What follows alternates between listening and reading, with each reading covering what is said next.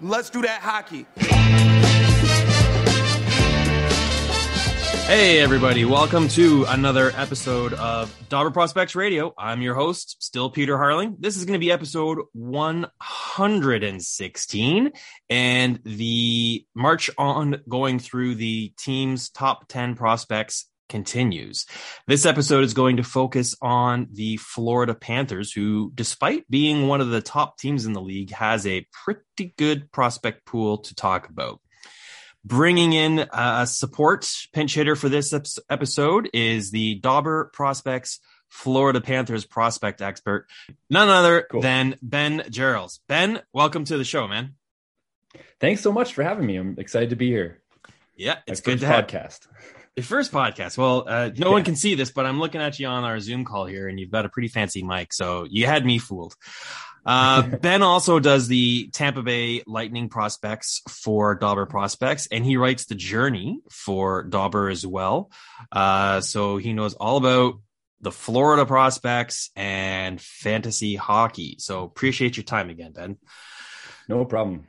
All right, so let's let's start talking Florida Panthers prospects, and I like to start off before we just dive into the players. I like to kind of do like a, an overview of of where the team's at. And as I mentioned off the top, the Florida Panthers are are one of the best teams in the league. They're a Stanley Cup contender.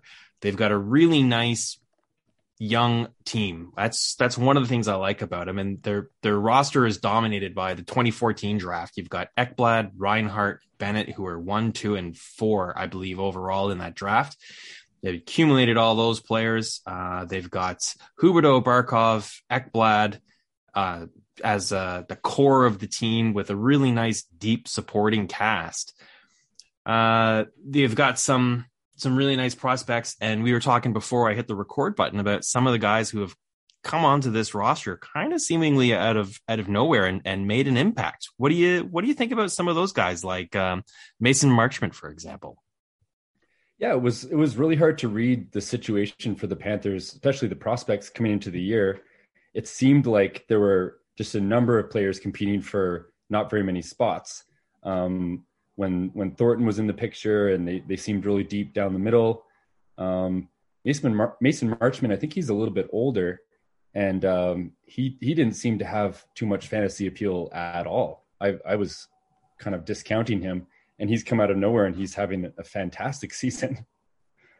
Um, seems like he's getting really great chemistry with, um, in particular, Lundell and, and Reinhart, which we can get into a little bit later with Lundell. Yeah, I um, mean, all he's done is be a point a game player, which is pretty spectacular. Uh, he's 26 years old. He's undrafted, and uh, you know, I, I know him a little bit from his time with the Marlies, and you know, he's just uh, he's a late bloomer, I think is is safe to say. Uh, he's he's a compete hard kind of player, and he's got a decent skill set that's just continued to get better and better season after season. And you know, when you're not drafted and you're signed as a free agent, and you come out of the Ontario Hockey League where he where he played for a couple of seasons. He bounced around there too. He played 50 games for Erie, 30 games for Hamilton, and 27 games for Mississauga. Then he's playing for the Marlies and bounced between there and the in the ECHL for his first season. And then he's just been getting more and more confident as he goes. Uh, but really, kind of a middling AHL player. You know, he's like a half a point a game guy with the mm-hmm. Marlies mm-hmm. in, in, the American Hockey League, and and he was there when the Marlies were uh, Calder Cup contenders. So they're a pretty deep team, and and he was one of their their their good but not best players. And ever since he's gone to Florida, he's just been kind of lights out good this season. So good on him. Uh, you never know when you're going to get one of those late bloomers that's kind of come out of nowhere for you. Yeah, it's very reminiscent of what Carter Verhaeghe did last year. Yeah, and sure. also the the resurrection of Sam Bennett. You know, I don't know what this team is doing, but they're really getting the most out of their players here. Yes, I could talk all day about Sam Bennett as as the, the diehards for this podcast will know. I've been a big fan of his, and I was really glad to see him come out of of Calgary. Uh, I like Calgary a lot, uh, but he I just don't think he was being deployed accurately there. And uh, absolutely, it, yeah. Before he was traded, he was in all kinds of trade rumors. I remember posting on Twitter that the Leafs should make an offer for him, and they should offer Travis Dermott and a draft pick and see if that's enough to to get him. And you always put yourself out there when you talk about trade rumors or suggestions on Twitter. People right. will, will pile on you. And sure enough, Leaf Nation really let me have it, telling me how stupid I was and that I didn't know anything about hockey, and that Travis Dermott's way better than um, Sam Bennett, and that why would the Leafs give up a draft pick on top of that? That I don't know anything that I'm talking about, but you know, it looks like maybe maybe they could get like a do over on that if that was on the table.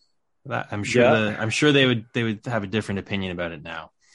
So let's get back to talking about prospects for Florida Panthers here. Um, I do my top 10 rankings for uh, NHLrumors.com. And uh, in my Florida Panther rankings, uh, number one was a pretty easy one for me. Um, the second place guy was was pretty close, and uh, you know I did this way earlier in the season. So right now, I think you I would probably reverse him a little bit because the one guy's a Calder candidate and the other's in the American Hockey League. But my number one prospect, and I'm looking long term here, uh, is Spencer Knight. So I think Spencer Knight is is a well known commodity in prospect circles, and I think most people classify him as the best or one of the best prospect goalies in the world right now, uh, with the potential upside of being a all star franchise number one goaltender. His junior record is spectacular. He's got some some international achievements. He was dynamite in the NCAA and uh, you know he's he's almost supplanted Bobrovsky in the playoffs last year, coming in and and and outgunning him in the in the postseason. And it's really hard to come into the goal uh, the NHL as a goalie at that young of an age, and even harder in the playoffs when the pressure is just through the roof. And and he bore it well, and he looked right at home there. So uh, I'd like to get your thoughts, Ben, real quick on um, on Spencer Knight overall. Yeah, I mean, it was obviously a head scratcher when they when the Panthers drafted Knight and then went out and signed Bobrovsky to this massive contract. Right. So uh, I think that's a that's a big that's a key part here of trying to um, assess Knight's value for fantasy in particular is what's going on with Bobrovsky because he seems to have finally figured it out. So it seems like this is probably as good a buy low window as you're ever going to have on Spencer Knight because on paper this year he doesn't look great you know, he he's played 18 games. Um, he's got a 3.22 GAA, and uh, he's he's under 900 save percentage. And in the AHL, he actually looks pretty much similar to those in eight games so far. So if the, if there's some GM out there who um, is feeling a little shaky on Knight, now would be the time to to pounce on him. But like you said, he's he really is in that elite tier of goalie prospects. You know, with Askarov and and uh, Wallstedt, and, and, you know those names come to mind. Um, so getting back to Bobrovsky for one sec, this is his third year in Florida now, and all of his all of his stats have improved year over year so far. Um, and he's he's looking really great. He's looking more like the two-time Vezina winner that they that they thought when they were signing him. Um, so the the key will be how long is he going to be putting up stats like this? Um, so he's 33 now. Um, there's a couple a couple people have done studies out there, which is kind of interesting. Um, this one uh, user Garrick16 at hockeygraphs.com. It's a little bit old now. That the study was from 2014, but the conclusions were goalies don't improve as they get older. Uh, by age 30, goalie decline starts to get really noticeable, and by the mid 30s, uh, goalies rapidly start to fall apart. So it's not the hugest Ouch. data set for this, but um, Bobrovsky's 33, you know, so maybe he's got a couple more years of of dominant uh, play, um, according to historical precedent. But um, it seems like he's going to be fighting fighting the stats, basically fighting the aging curve here. Yeah, he's 33 and he's got four more seasons after this one at 10 million a season. Yeah, uh, that is a monster contract. Um, I was listening so, to an, another podcast um, with my friend Craig Button and Steve Kouleas, and they're talking NHL trade rumors, and they like Jack, uh, Jake Chychrun to Florida. They think he'd be a perfect fit there. He's from Florida, uh, so on and so forth. And Kouleas asked Button, "Would you do Spencer Knight for Jacob Chychrun?" And Button was like, absolutely. Do you think the Florida Panthers would ever entertain the notion of trading Spencer Knight? Because they're a cup contender now. They've got a goalie in Bobrovsky who can who can help them get that done. He could conceivably be considered to be an expendable asset as long as you got something back that it's not a rental, right? And Chychrun's got a good contract with term on it. Um, so that might be a potential scenario. Would would you entertain that notion if you were Florida Panthers? Ooh, that's a tricky one because you know Knight's a former first rounder. He's he's definitely a golden boy, um, and they're in a really good situation. I mean, they they they have a situation where Bobrovsky can, as he starts to decline, he can mentor Knight, and Knight can slowly start getting more starts without having all the pressure that he would have if if they had to turn to him now. But I mean, I do like I do like some Jakob Chychrun. Um, he's a, like you say, he's a young defender. He's easily number one. If you look at last year for Chychrun as representative of what he's capable of versus what's going on this year, I think he's he's a, a really strong defender. Um, so I don't know. I, th- I think you're absolutely right. Florida's pushing to win now, and they have a window of of at least a few years here and Chychrun would probably help get them over the top more than Knight would. Um, I'm just not so sure if they have a, a viable backup behind Bobrovsky if something happened there. Right, and if you're looking long term down down the pipe in the crease, they traded away uh, Devon Levi to Buffalo in the um, Sam Reinhart trade, so they gave up their their other really good goalie prospect, and and so they didn't have really anything else uh, coming down the pipe in goal until they recently signed free agent um, Mack Guzda. Uh, I'm not sure he's not in the same hemisphere as uh, as Spencer Knight, and not even close. Uh, but at least he's a he's a prospect. He's you know he's only yeah. 21 years old, so he's got that going for him. All right, so I had Spencer Knight number one on my list ahead of Anton Lundell. And uh, as the the months have gone by here, Spencer Knight's found his way back to the American Hockey League, which I don't have a problem with. I think you know he he needs to start, mm-hmm. and if you've got a goalie making ten million bucks and he's healthy and he's good, then you got to start him, man. Like con- contractually, you're obligated to do that. He's your veteran. You want to make sure that he's in good form in the playoffs. So I understand that, and Spencer Knight's getting the starts in the American Hockey League, so that works really well for me. And Anton Lundell has remained in the NHL, and um, he's putting up points, man. He's looking good doing it too. He's uh, what's he got? Forty points now, or something to that effect. Yeah, sixty point pace, basically. Right, and when he was drafted, he was considered to be a good two way, but more defensive forward, right? Like a, a guy that would be a good number two, but a great number three center with, with offensive upside. Um, and then in his his post draft year, he exploded offensively and started putting up points. Um, uh, so now I think he's he's a legitimate, potential number one center and an amazing number two center, like absolutely great second line center. Um, do you do you would you rank them one two the way I have, or uh, would you kind of invert them a little bit?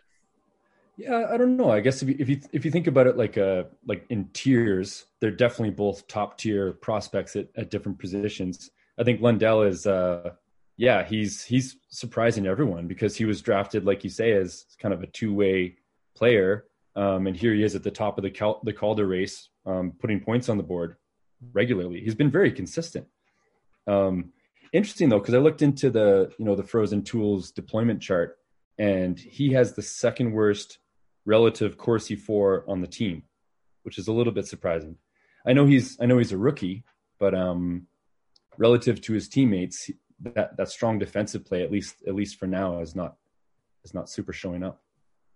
Um, but when you when you look at his line mates, uh, Lundell with Reinhart and, and Mason Marchment, they are absolutely dominating play. Um, they have a they're at a 61% Corsi for right now, which is very impressive. Um, as to whether it's it's sustainable, it's uh, it's looking quite sustainable. Um, you know, his individual points percentage is is looking good, as in he's he's involved um, in points when they're scored when he's on the ice. Um, he's doing all this without getting too many offensive zone starts. Um, and he, uh, I, I, use hockey prospecting to just get an, an, extra picture on on prospects, and they have him ranked as an 81% chance of becoming a, a star, uh, which is basically scoring at a 57 point pace over his career. So he's he's looking really good. Like I would put him up there in the top tier of forward prospects right now. Hmm. So would you rank him higher than than Knight? You go one uh, two. What's your one two?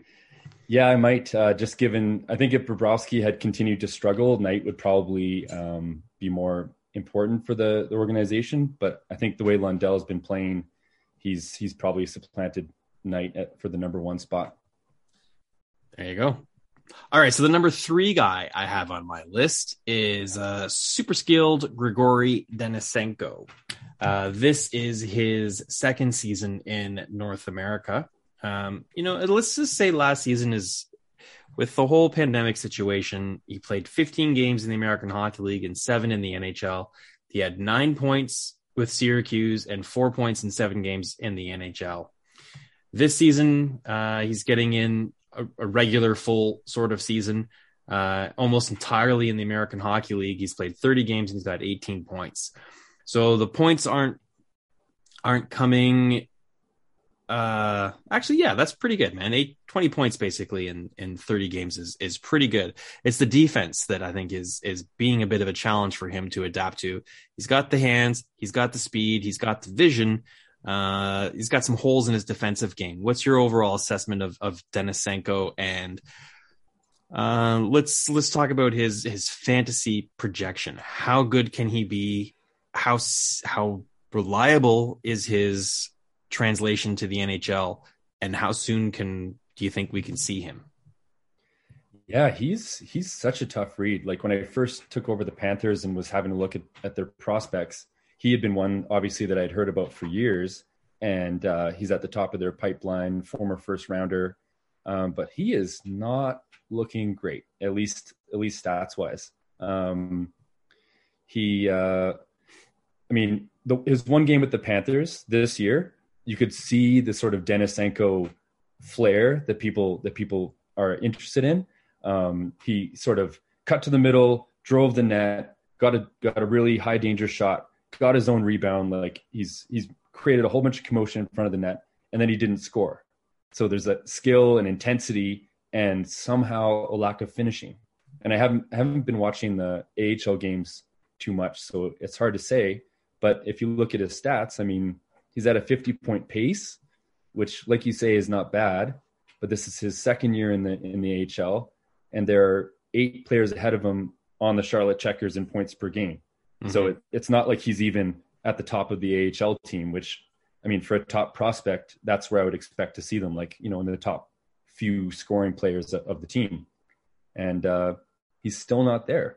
So my sense is if he doesn't take a big step forward soon, he's going to risk really falling below the projections that a lot of people have had for him. If if it was me in fantasy right now, I would say he still likely has some name value, and it might be wise to explore seeing what you could get back for him. Um, if you could get a comparable player, um, it might be more viable. I'm not sure he's going to really turn out to be a top line talent, at this point. All right. So trending down. Would trending you down? Would you still rank him in the top five of Florida Panthers prospects, let alone third overall?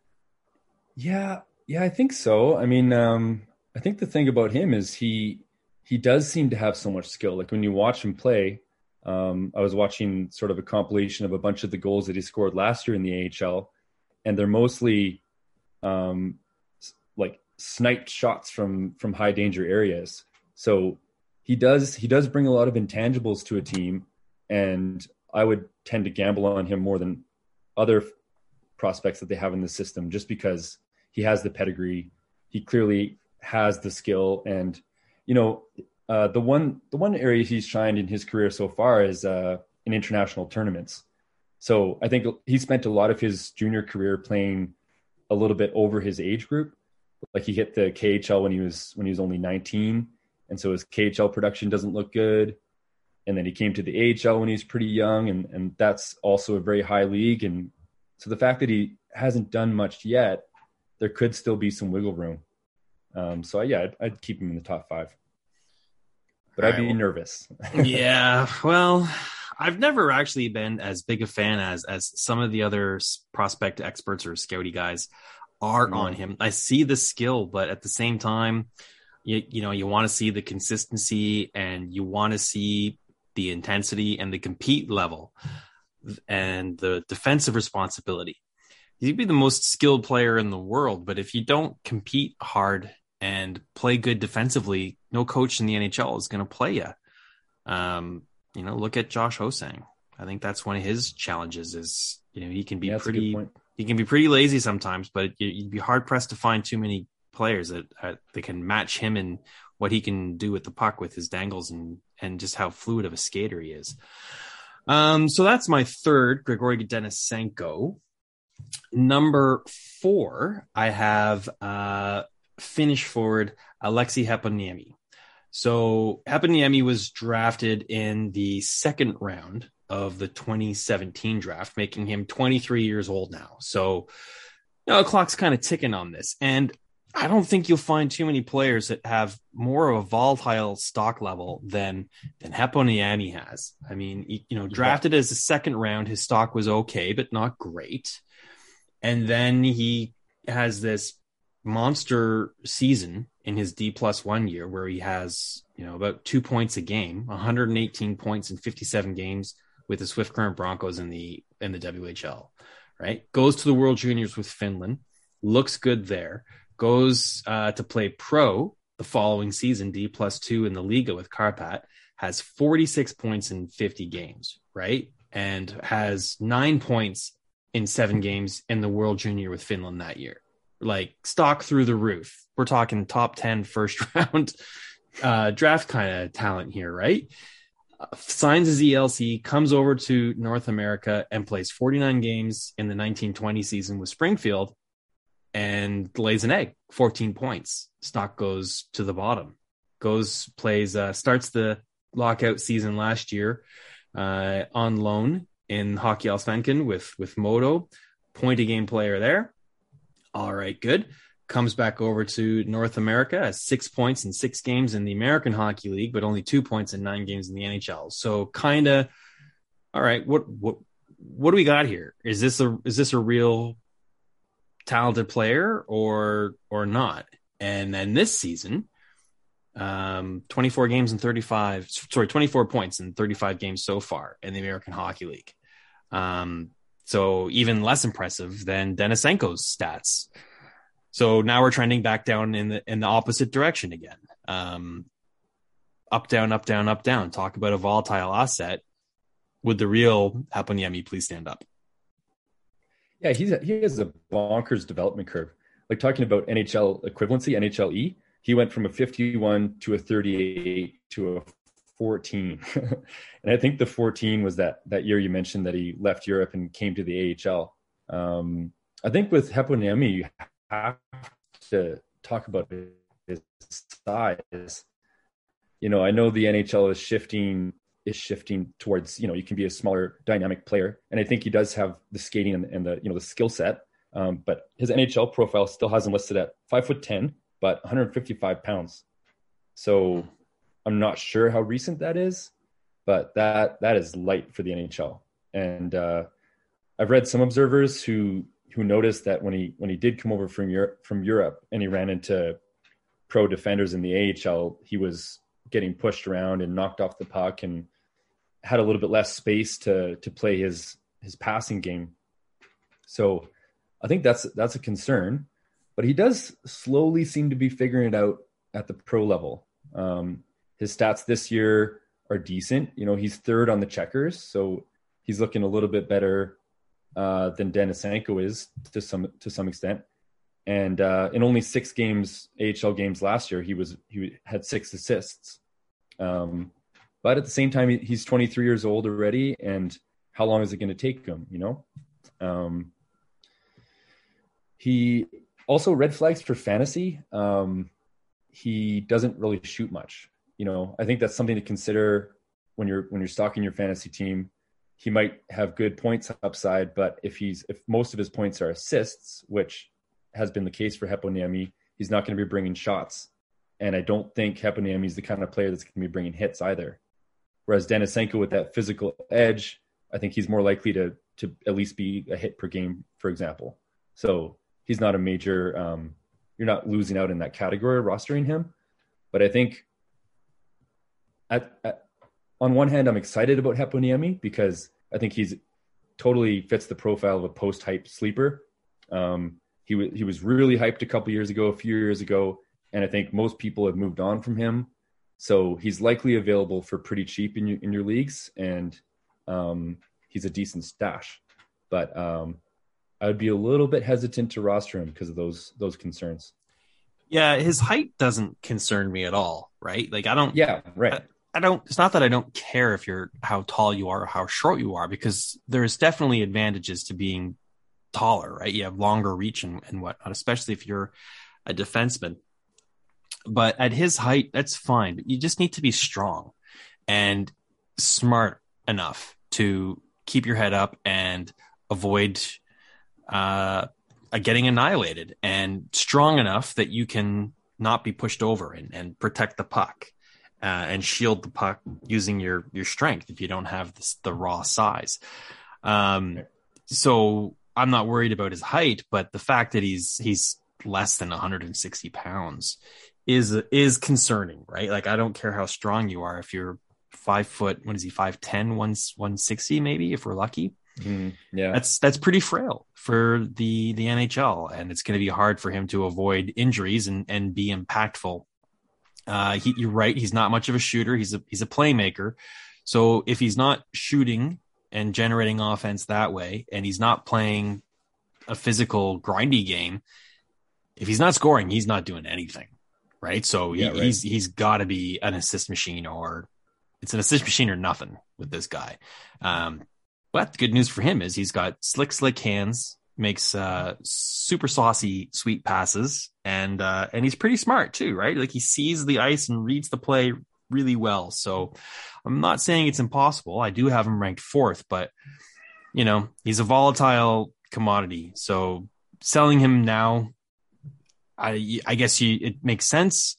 Uh, you do run the risk that the stock goes back up, and you might be selling you might be selling low. So might, this might be a good buy low opportunity for him. Uh, and if you do buy him, he's 23 years old, so I don't think you'll have to wait long to see if you have bought wisely or not. Uh, okay, so that's my top four: Spencer Knight, Anton Lundell, Grigory Denisenko, and Alexei Heponiemi. Coming in at number five, and this is a guy who I probably want to have higher. Um, Mackie Samoskevich. Florida Panthers first round pick from 2021, 24th overall, 5'11, 192. Um, so not a huge guy, but at least he's got some some weight. Uh, and this is a player that I really like. He's a, another highly skilled player. Came from the USHL, uh, Chicago Steel, one of the, the dominant team in the USHL. Point a game player there. He's in his freshman season in the NCAA at University of Michigan. Last time I looked, they were pretty good, have a deep roster, and he's got 24 points in 34 games there, and uh, was named to the American World Junior roster. So I'm sure we'll see him back there in August when the tournament resumes.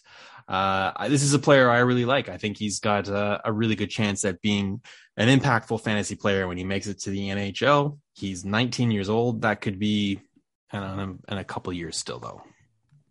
Your take, Ben. Yeah, um, just uh, just had a thought about the what you said there about the AHL. So and the timeline. The longer I play fantasy and and play dynasty and keeper leagues, I've been slowly gravitating more to players who are in the AHL and and showing that they're they're doing well in the AHL. Um, just because the timeline's shorter, you know.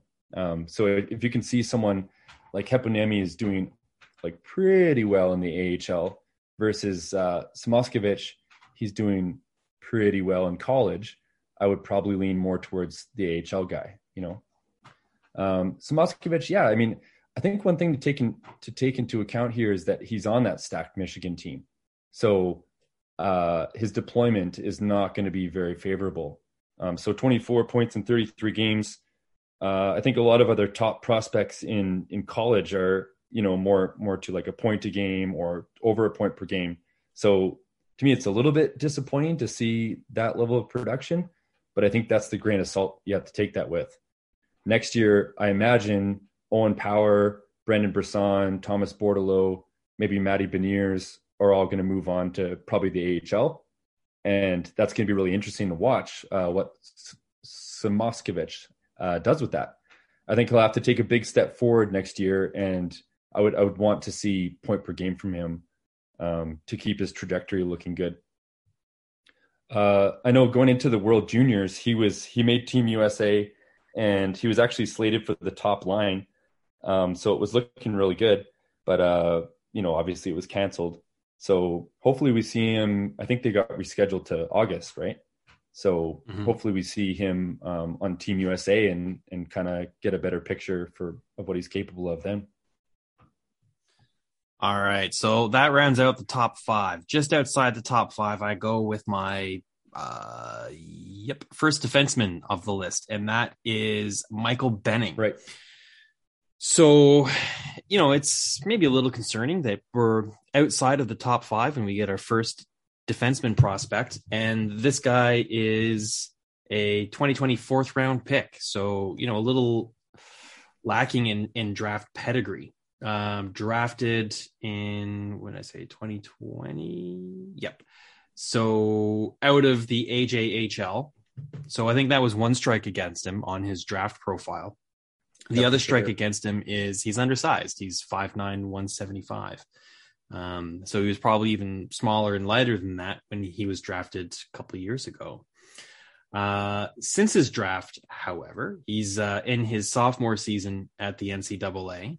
Uh, last year, he was limited to just 21 games, no doubt because of COVID, 11 points. This season, however, uh, at University of Denver, pretty good program there. He's got 13 goals and 27 points in 32 games. So this is starting to look like an example of a draft size bias, uh, where he was overlooked due to size, similar to you know Sam Girard or Alex DeBrincat and so on and so forth. Um, but he's got NHL bloodlines, being a Benning, and uh, he always got a nice, quick first step. I like the fact that he can close space real quick um, finds loose pucks, uh, changes his pace. I think that's a really uh, valuable asset to have. You can, you know, catch up with players, close gaps on them, create separation. Um, and obviously, he's got some some good offensive vision. His defensive game doesn't seem to be too big of a liability either. So this could look like you know uh, a good later round value pick by the Florida Panthers here. Uh, what's your take on Michael Benning? Yeah, I think Florida really found a, a later round gem here, um, possibly because of his the height bias, as you say. I would I would say he's Florida's highest upside um, prospect on the back end. Um, so he kind of makes sense here around six, um, and I think he could he could move higher.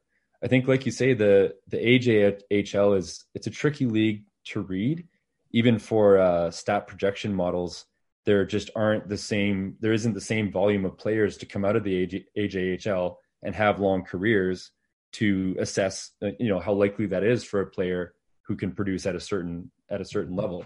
So you know in hockey prospecting he's got 6% star potential right now which uh, is not great but i think part of that is related to to his junior leagues um, they have comparables for him as vince dunn and nick Leddy, which sounds about right. You know, um, that's a player that can that can put up 40 plus points um, and, and run a power play.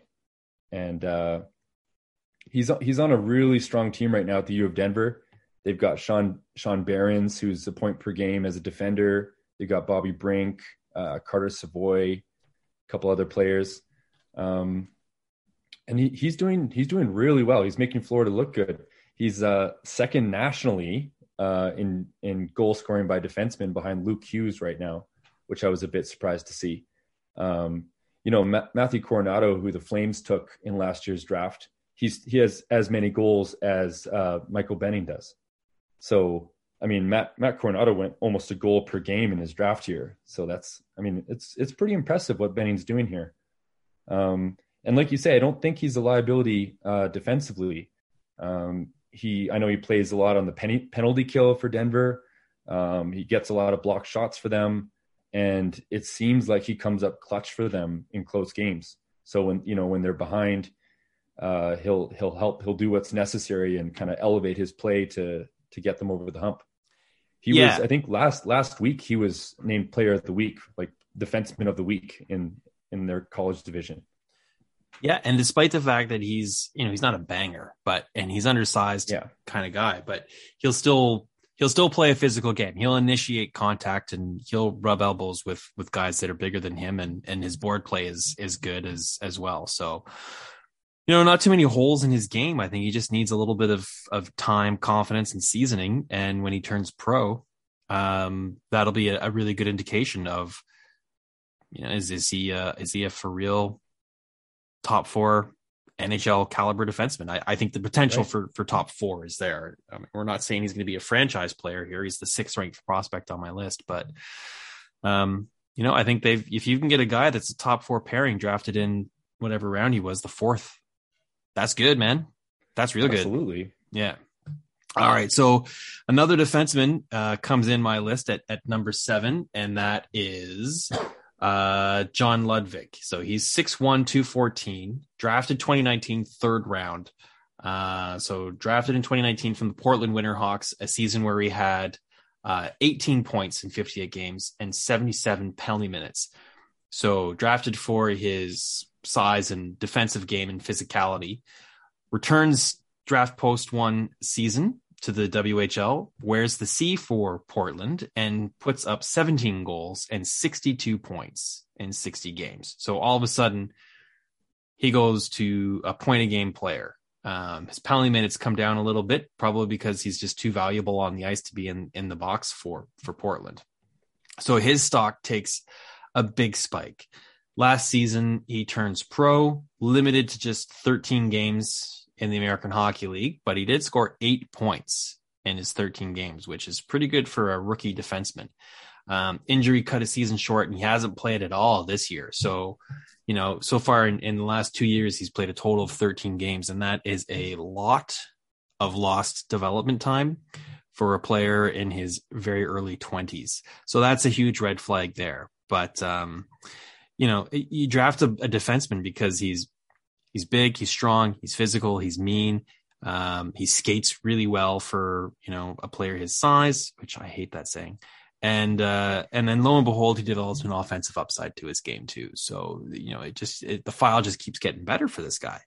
Um, late later draft pick, third round, 69th overall. Uh, are you concerned about the loss of time he has here? How impressed are you with his his offensive um, development, albeit as a at 19, his fourth season in the OHL? It's expected that you have your career year, but he took such a huge jump.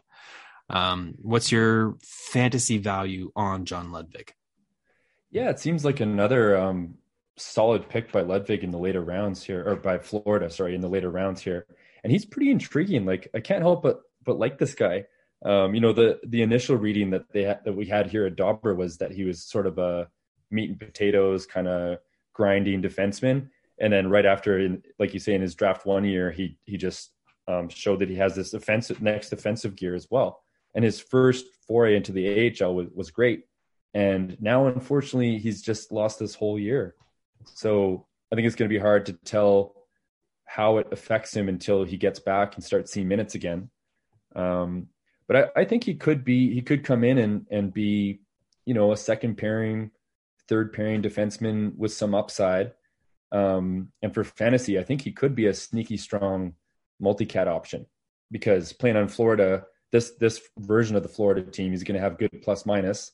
I think this is a player that's going to bring hits and blocks to the table, and then if he somehow gets some some power play time, he could he could provide some offense too. Um, so he seems like one of these all situations defenders uh, that that coaches really love to play. I know he ended up in the top four for the checkers pretty quickly. And one thing to keep in mind for the checkers and and Florida's AHL prospects in general is that they they've been sharing teams. So last year they they shared an affiliate with the Lightning, and this year they're sharing their affiliate with Seattle. So I don't super know the situation there, but it seems a little unfortunate because you know you have all of Seattle's prospects playing on the same team, and they're all jockeying for ice time. Um, hopefully next year Seattle gets their own team and Florida can have its own AHL affiliate because um, I imagine people get more like uh, opportunity that way. Yeah, uh, sharing an affiliated team is is always a concern. Last year it was due to pandemic reasons. This year it's just because um, Seattle doesn't have a home for for their franchise right. yet. Uh, but that'll be starting in next season. So their rink will be ready to go for next season. So yeah. And it's not so bad right now for, um, for the Florida's team there. And I think they're in Charlotte. Um, mm-hmm. because Seattle just doesn't have that many prospects. Yeah, they really don't. right. They, have had one draft. So those guys are, for the most part, all still in junior. Um, and so they've signed a few free agents that's about it though, man. Like I, I'm working on their top 10 right now for NHLrumor.com and, um, it's lean. It's very lean. yeah, it's grim.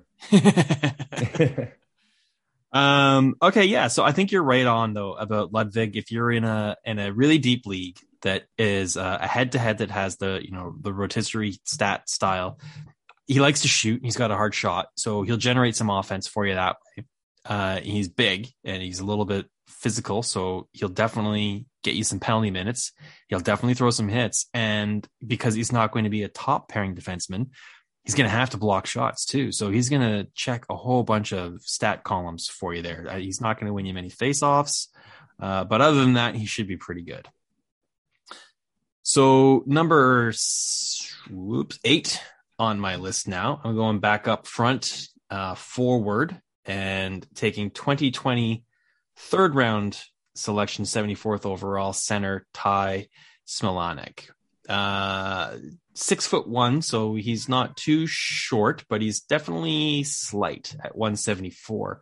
But despite that, he plays he plays a pretty uh, a pretty aggressive game. I mean, he's not physical in the sense that he racks up the penalty minutes. He takes a few, but he's just got a motor and a hard, hard Charlie Hustle style compete level.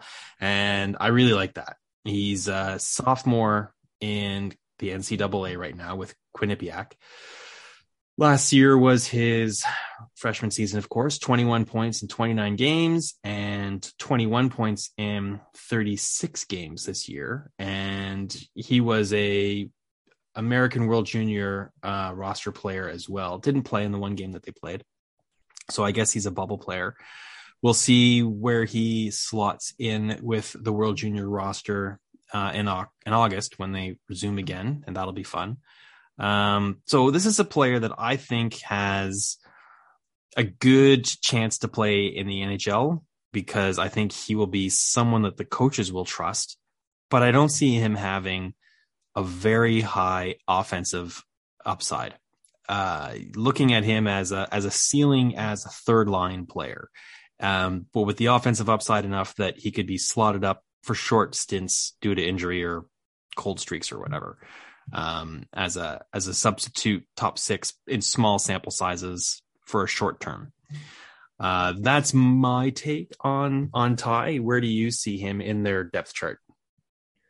Yeah, I mean that sounds right. Um, hockey prospecting has comparables for him: Victor Rask, Kasperi Kapanen, Mason Raymond. Um, and I would imagine he's a little bit closer to the Victor Rask side of things than the Mason Raymond. But um, yeah, like you know, uh, third line guy that that can move up when necessary. Um, specifically, Smilanic has been known for his goal scoring. Um, and uh, yeah, he, it's encouraging sign that he made Team USA. I mean, there's a, they have a lot of options, and he made the cut. Um, apparently, he was injured by uh, in a pre-tournament game by uh, Red Savage, so that's unfortunate. I mean, the tournament ended up being canceled, but would have been interesting to see what he did with that.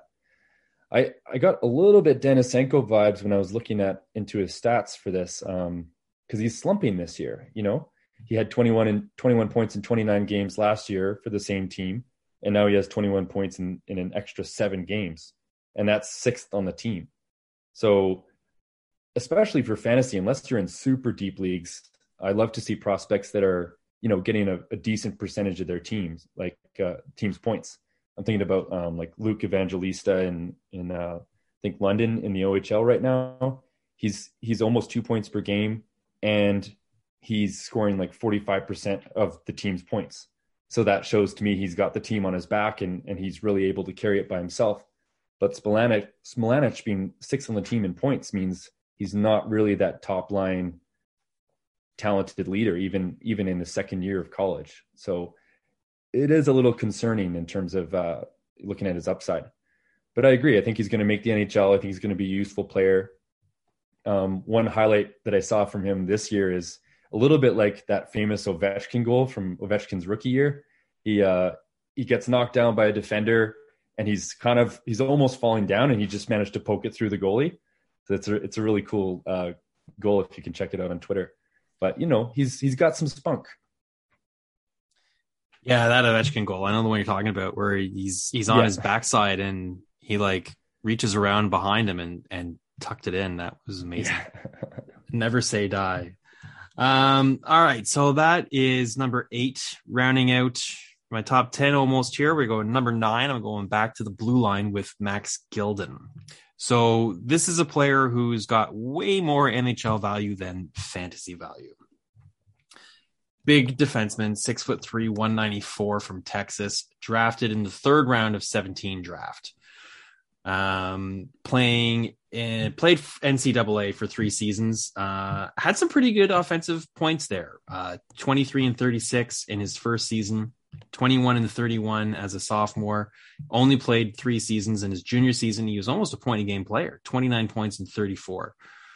Last year, um, he was loaned to Bakersfield because uh, Florida's team didn't play, uh, but he had 19 points in 32 games there. This season, the offense has dropped out, bottomed out. Five points in 22 games, one goal, four assists.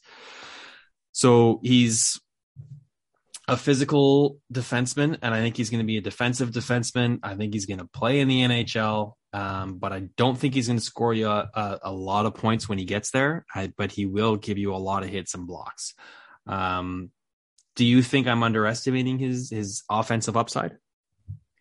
No, like uh, again, when I took over the team for Dobber, I, I was thinking about Max Gildon as the top defensive pro- prospect, but it it seems like at the NHL level, I wouldn't be surprised if he has a lower offensive ceiling than Ludvig, let alone Benning.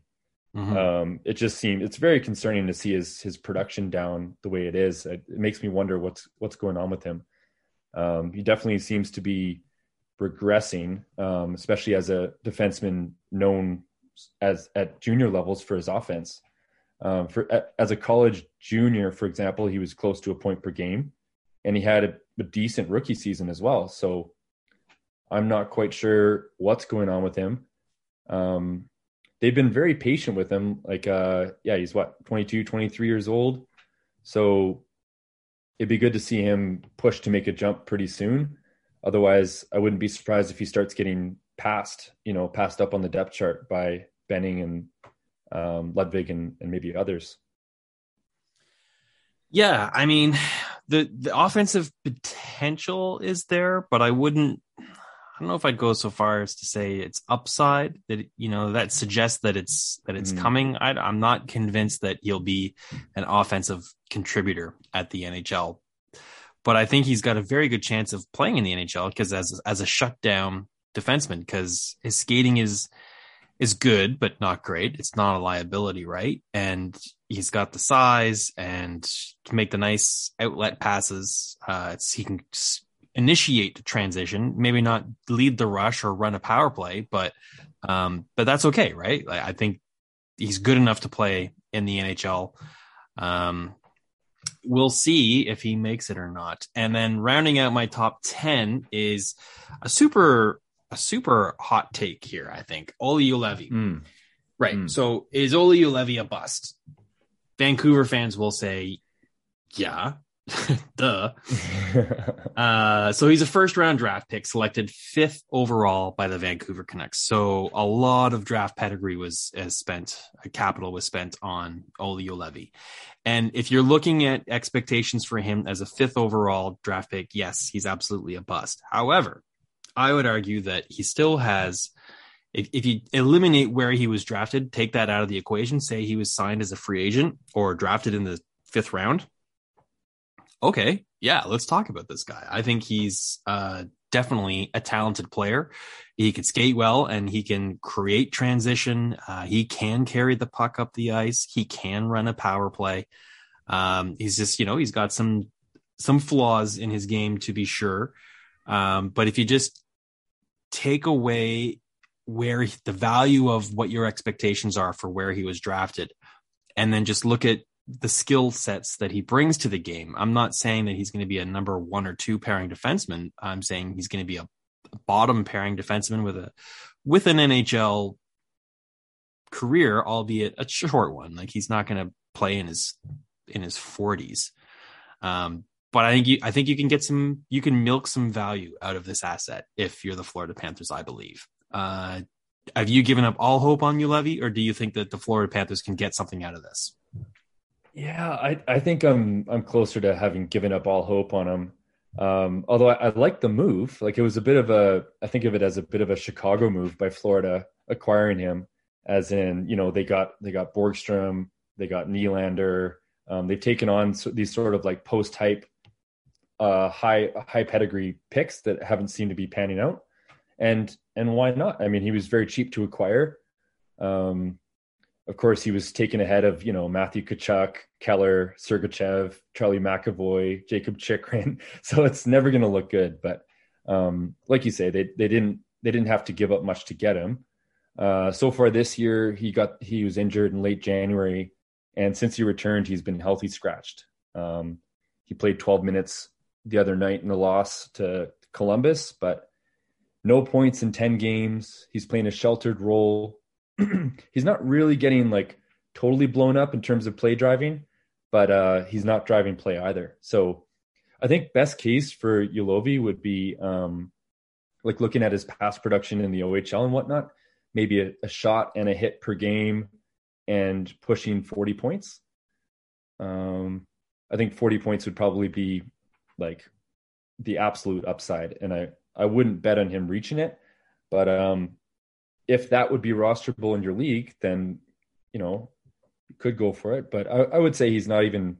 Probably other players would be more worth your time. Yeah, don't get me wrong. I'm not. Uh, I'm not advocating that you run out and try and acquire Juolevi at as right, right. high low as a guy that's going to make an impact on your fantasy team. Um, I'm just saying I don't I'm not convinced that he's a flat out 100% bust and he's he's not going to play more than four more games in his, in his entire career in the NHL. Um, I think he's got some work cut out for him to to crack the roster, but you've seen this we've seen this show before for some players where they get a change of scenery and he's he's got that now in in Florida this season. Um hasn't been given much of a chance here yet. Uh, there was an injury there, so you know that that's and it's a tough roster to crack too, right? Like they're a Stanley Cup mm-hmm. contender, so he's got his work cut out for him to crack the roster. But if circumstances break correctly for him and he gets an opportunity, I'm saying I I have not given up on on the file. I, I, I don't think there's a huge upside there, but I'm not saying it's a total piece of garbage either. yeah, yeah. I think it's it's just important to remember that the Panthers are they're all in right now. Like, you know, would they consider moving Knight for Chychrun? Like, possibly because they're trying to they're trying to go all in. I think on a different team, you'd probably see Denisenko getting a longer look. Um, Tippett, Owen Tippett just got sent down, um, and and these are high pedigree players, and they're they're not getting the opportunity with this team. So Juolevi might be falling into that category too. All right, so that rounds out my top 10. Spencer Knight, Anton Lundell, Grigory Denisenko, Aleksi Heponiemi, Mackie Samoskevich, Michael Benning, John Ludvig, Ty Smilanic, Max Gildon, and last but not least, Olli Levy. Uh, overall, Ben, you like my my rankings? Is there a player there you think? Uh, I, I think maybe you could you could swap in and out for, maybe minus Juolevi and add someone else? Yeah, I mean, uh, I've got a bit of a soft spot for Logan Hutsko. Um, he was a third round pick back in 2018. He's had a lot of injury problems in his in his short career, but um, he's one of the one of the leading scorers on their AHL team. He made a big impression in training camp uh, back in September, um, and I'm curious to see what he can do. I, I, have, I have, a feeling like he's going to make the team probably next year, um, and he, there might be some upside there. Right.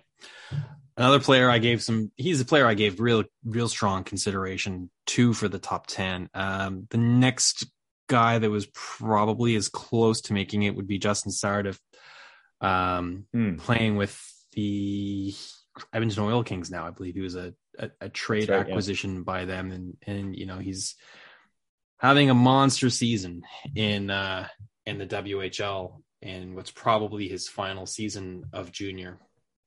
Uh, he's at a really nice, steady development curve, getting better and better and better. He's a little undersized, but he plays a power game, and uh, it'd be interesting to see what he does when he turns pro. Uh, Aleksi Saarela is another player that was was close on my list, former Carolina Hurricanes prospect, so very familiar with Charlotte. Um, he's bounced through a couple organizations, um, but he's had a pretty solid career so far. And He's he's 24 years old, so he's getting a little bit old for prospect consideration. Um, one more year to go, basically, before he ages out of my rankings. What's your take on those two guys? Yeah, I think Sourdif um, was going to be interesting to watch again at the World Juniors. Um, so maybe we'll we'll get to see what he does in August. But I, I think he was going to be part of like this uh, pretty physical checking third line for Canada um, in the projections. So I imagine that's how he would slot in eventually with the Panthers is uh, like a really solid checking forward. Um, so that that's valuable in certain ways for fantasy, you know, um, especially in multicat um, his offense is solid at the WHL level, but um, this is what his third year in the no fourth year in the WHL. So in terms of pure upside, I would I would hope to see a little bit more. Um, he's 21 games and 21 points in 15 games for the Oil Kings. Um, solid, but yeah, I wonder if um, for fantasy he'll more be like a multi-cat asset um, when he makes the jump. Um, I'm sorry, I'm blanking. Who was the other one? Uh, Aleksi Saarela. Oh yeah, Aleksi Saarela. Um, yeah, he he's been looking so good. He's one of these players that um, sometimes you see the stats of some of the players in the, in the in the AHL, and it's not really clear why they're not making the jump.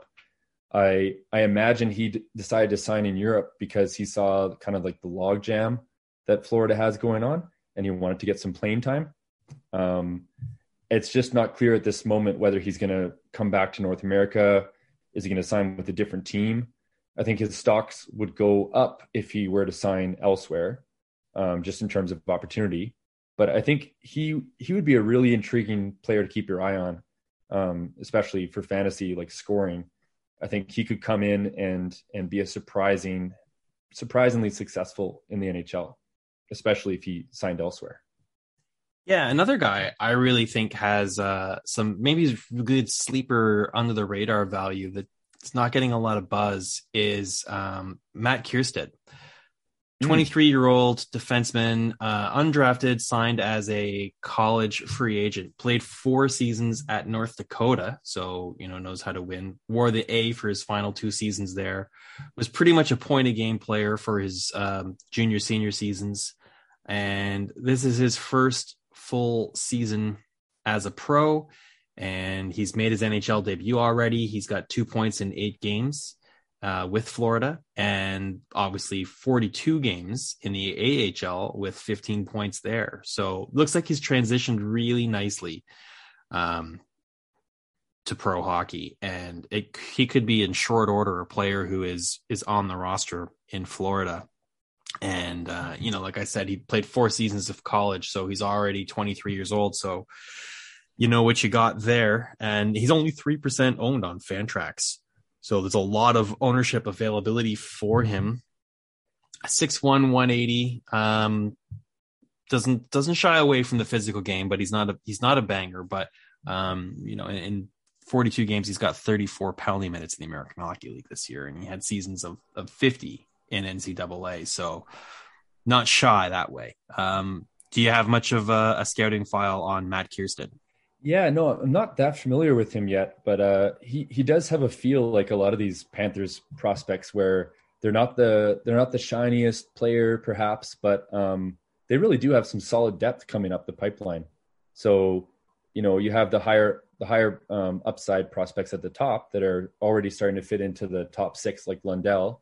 You have Denisenko, Tippett still in the system, and these are players that can can be providing the offense.